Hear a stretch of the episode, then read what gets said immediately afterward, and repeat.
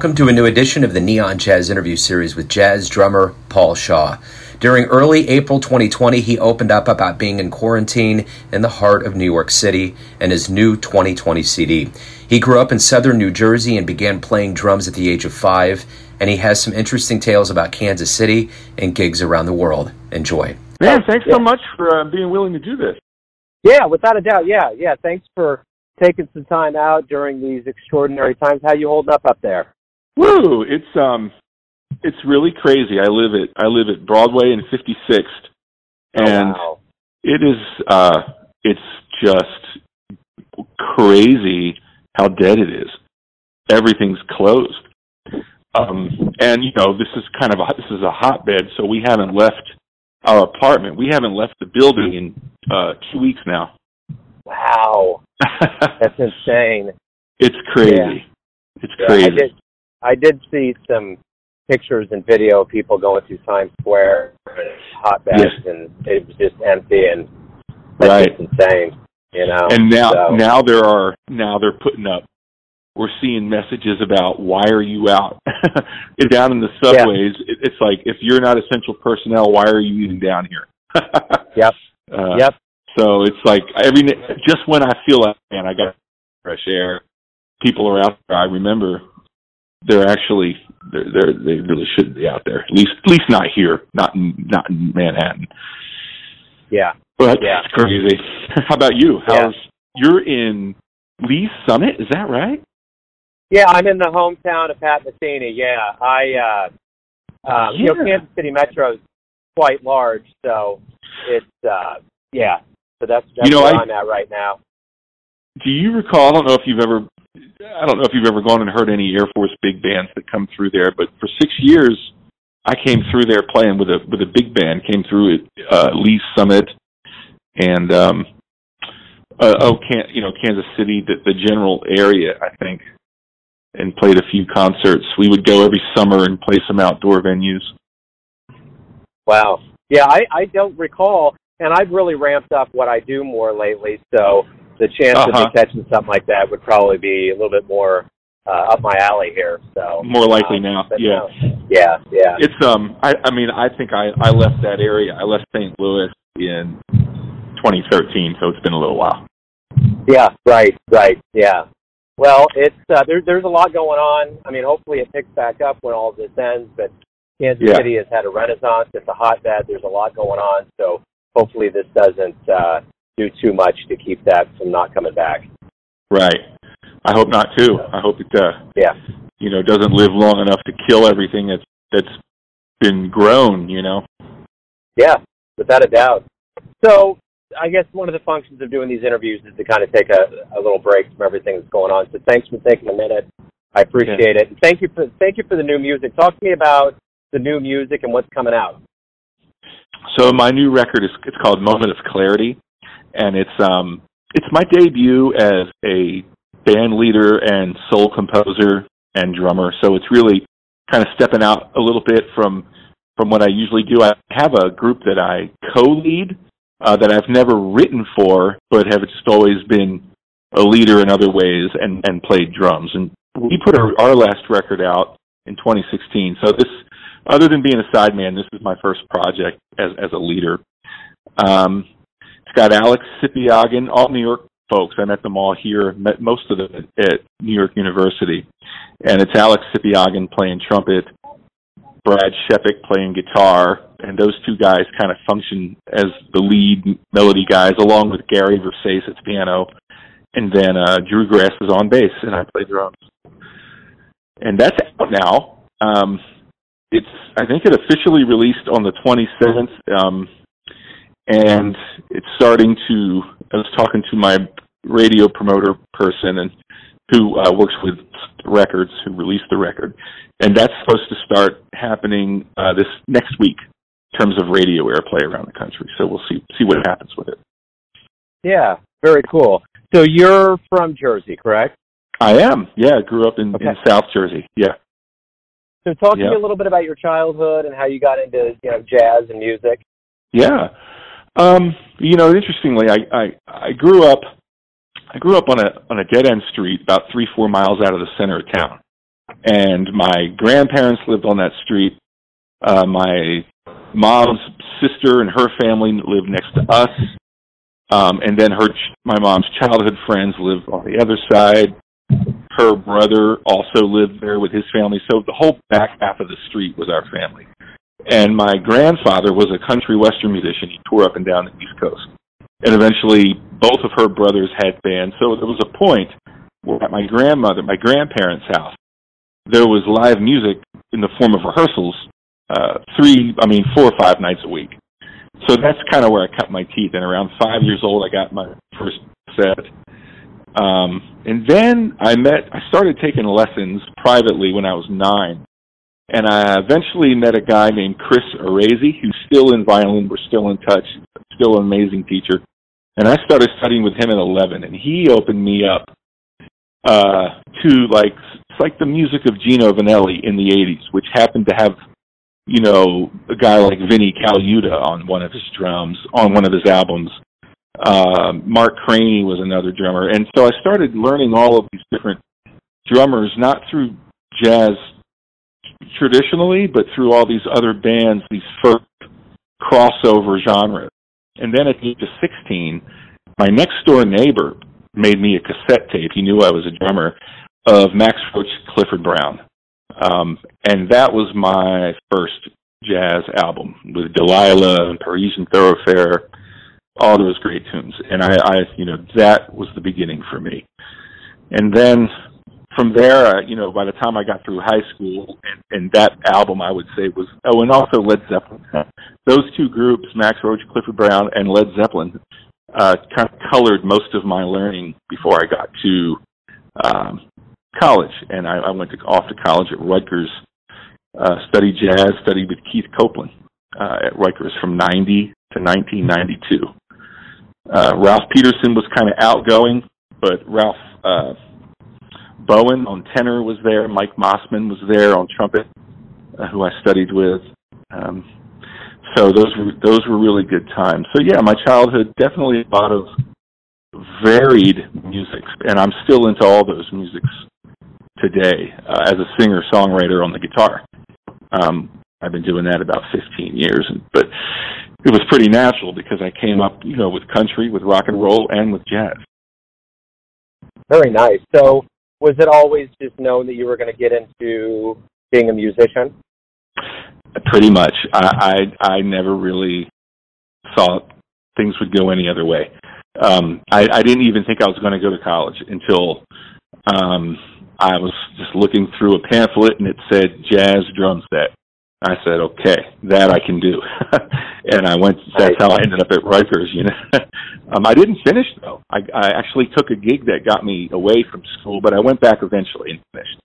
And then came to working without, you know, having that degree for some time. Uh, what I ended up picking was the military when I saw you can play drums full time. And it was like, okay, I, I didn't really look any further. I just, it was like a moth to the flame. And, and doing 20 years in the military performing. So yes, that was never, there was never really any consideration about anything else. So talk to me a little bit about mentors. Who were the biggest influences mm. on you that you remember to today? Wow, you know, well, if you think of mentors and, you know, I kind of think of two categories the people you listen to who hit you the most, and then the people you actually interface with and um, through studying or whatever or seeing live, you know. And I would say um, definitely, definitely John Bonham and Max Roach I had to be the first two guys that I got into. John Bonham, uh, 12ish, and uh, Max Roach around 16. And um, and then there was a magazine, a Modern Drummer magazine. I saw a picture of a drummer in there holding sticks traditionally, and I had always played match grip, and I decided I was going to learn traditional grip. So I did that. Um, Roy Haynes with Pat Metheny, I think it was a 1989 album called Question and Answer. Big influence. And then Roy Haynes became a big influence. Uh, I got to say, Chris Arezi, my first teacher, because uh, he really opened my mind to a lot of ways to practice ways of playing the drums and, and a lot of different music I probably wouldn't have heard otherwise. Um, I should also mention uh, Between Nothingness and Eternity, the live Mahavishnu Orchestra record uh, with, ooh, I, oh man, it was either Billy Cobham or Michael Walden. I cannot remember. Oh, I think it was Michael Walden on the drums. That album blew my mind early, as did Inner Mounting Flame, which was Billy Cobham.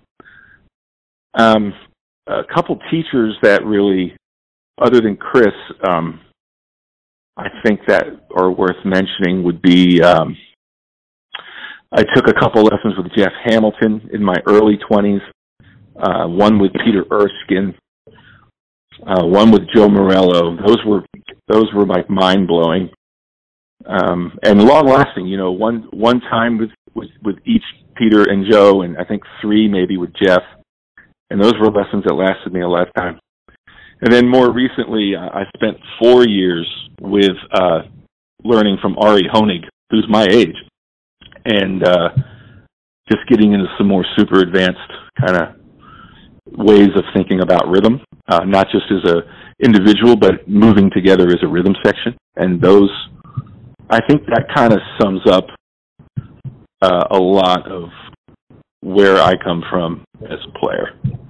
Those those names. See what was the first live jazz show that you oh. saw that made you think, you know, I really want to do this? Okay, that's a great question. Um, so my my grandmother on my mom's side and her husband, my grandfather, were supposed to take a trip to New Orleans in 1984 unfortunately, he he died suddenly. It was unexpected, but couldn't. I mean, obviously, she either had to to go finish out the trip or cancel it, and she ended up taking me because it was around the time of my birthday. So we went to New Orleans for a week. I was twelve, and there was um there was this you know live music, New Orleans Dixieland music, uh, most of it. But there were a few clubs where it was pop music and one in particular, the drummer's back was to the sidewalk and it was open air. So I could just like lean in and watch this guy play. And that blew my mind. He was playing a cross stick. I'd never seen it before, just uh, a cross stick on the snare with it, with a groove. And it, it was just like the most mind blowing, inspiring thing. Um, I think that was the first thing I saw live, other than all of the music in the basement with, with the different bands. And that, yeah, that was it. I mean, that's the one that's coming to mind. That trip, just seeing a, a, a bunch of, of good music. So, what do you like best about being a professional musician? You know, the bulk of my professional time was on the road with Air Force bands. I did that for 13 years uh, before doing a little less touring and doing some teaching at the academy, Air Force Academy, before I retired. That was in 2016. And during that time, I mean, the best part was traveling and just getting into most of the places we played were either outdoor venues, thousand, two thousand, as many as five thousand people, or indoor venues that usually would seat anywhere from five hundred to to two thousand. And so you really get into a rhythm of getting to a certain place at a certain time, setting up, jamming together with the rhythm section, maybe half hour to an hour, even stealing some practice, and just getting into a zone and then doing the shows. And the the, the more you're on the road, uh, the more those shows you really just got inside the music. You know? And I, there was always an open solo on on uh, sing sing sing or not that not that it was all swing music. We would balance things with some Glenn Miller, some of that period, but with also brand new works too, so modern big band kind of stuff. And then we would also break down and do small group things. Had a singer, and so it was pretty cool show. But that was the most, that was my favorite part. Really, just so much playing that you were always uh, at the. At, I felt like I was always kind of at my peak because we were so busy. Um, I think I think that would be it. These days, definitely the expanding into, into composition and leadership, um, and really just playing the kind of music I want to play, whether it's mine or, or with someone else. You know, I, w- I usually get hired to play because of the way I play, not to do something too radically outside the box. Um, so I would say those those elements are the most satisfying about playing professionally. I love being in the studio too. It's fun. Right on. So when all of this picks back up and we get back out to playing live shows, what do you hope not only the musician but the audience member uh, realizes, or what revelations do you hope they get about this process?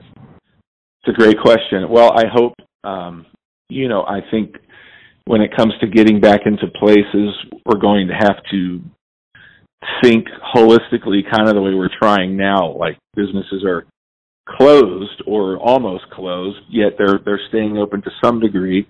There's got to be give and take, is what I would what I would say. So we get into a club to play, for example.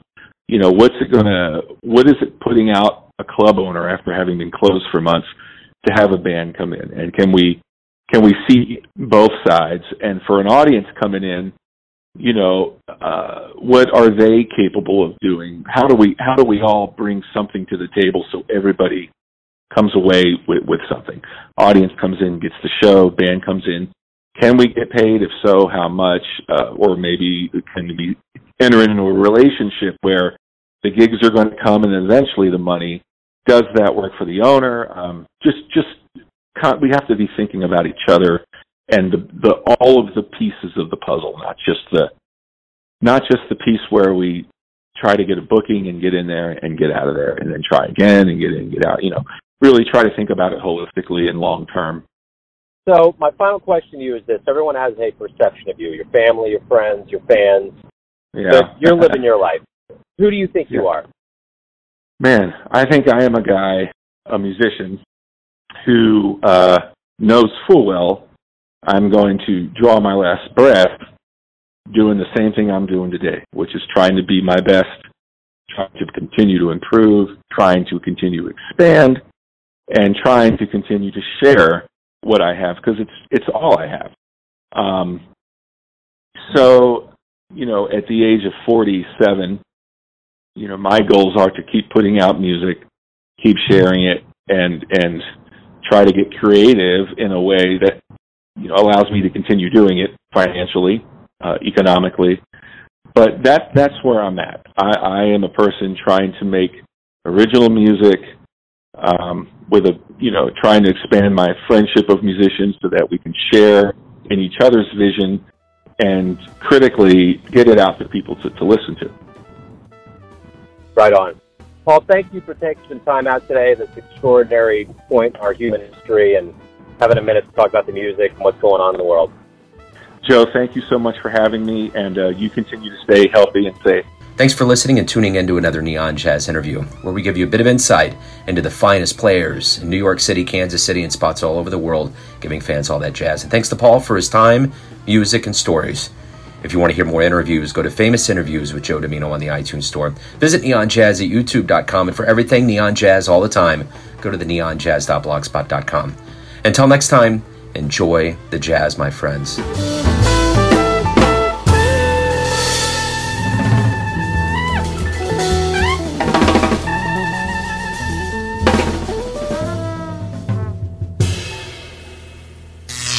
Neon Jazz.